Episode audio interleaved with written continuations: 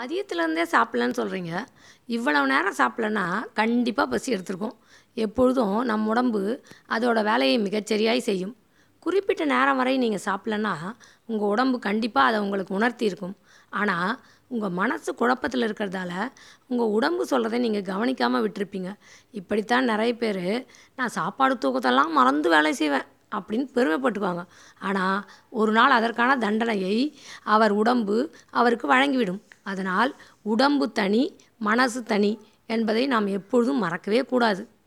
ஒரு வியாபாரி தான் வியாபாரத்தை செய்கிறார் என்ற போதிலும் வியாபாரி வேறு வியாபாரம் வேறு என்று அக்கௌண்டன்ஸில் சொல்லுவாங்க.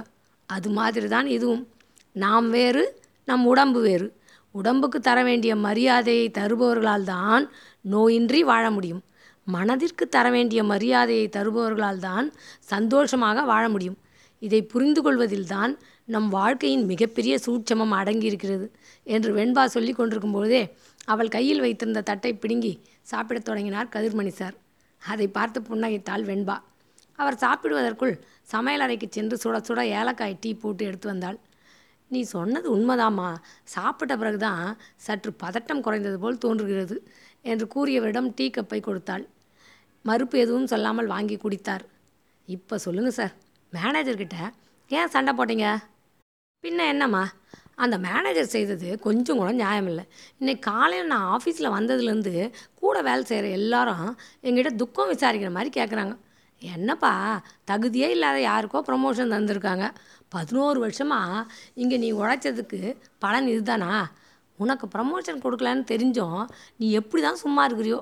நானாக இருந்தால் என்னை மதிக்காத இந்த இடத்துல வேலையே செய்ய மாட்டேன். போடா நீ ஆச்சு உன் வேலை ஆச்சு. அப்படின்னு தூக்கி எறிஞ்சிட்டு போயிட்டே இருப்பேன். அப்படின்னு எல்லோரும் சொன்னதை கேட்டதும் எனக்கு ரொம்ப அவமானமாக போயிடுச்சுமா. அதான் மேனேஜர்கிட்ட சண்டை போட்டு கிளம்பிட்டேன் என்று கதிர்மணி சார் சொன்னதை கேட்டு வெண்பா சிரித்தாள். என்னம்மா நான் சீரியஸாக பேசிகிட்டு இருக்கேன் நீ என்னடா சிரிக்கிறியே என்று கேட்டார். உண்மையில் அவமானப்பட வேண்டியது அந்த மேனேஜர் தானே தவிர நீங்கள் இல்லை அதான் சிரித்தேன் என்று வெண்பா கூறியதை கேட்ட கதிர்மணி சாருக்கு ஒன்றும் புரியவில்லை. மேனேஜர் எதுக்காக அவமானப்படணும் என்ற குழப்பம் அவருக்கு ஏற்பட்டது. இதன் பிறகு நடந்ததை நாளை சொல்கிறேன். தினமும் இரவு ஏழரை மணிக்கு பேசுபொருள் நீ எனக்கு என்ற தொடர் பதிவிடப்படும். முதலிலிருந்து கேட்க நினைப்பவர்களுக்கு கீழே அதற்கான லிங்க் தரப்பட்டுள்ளது. கலாவல்லி அருள்.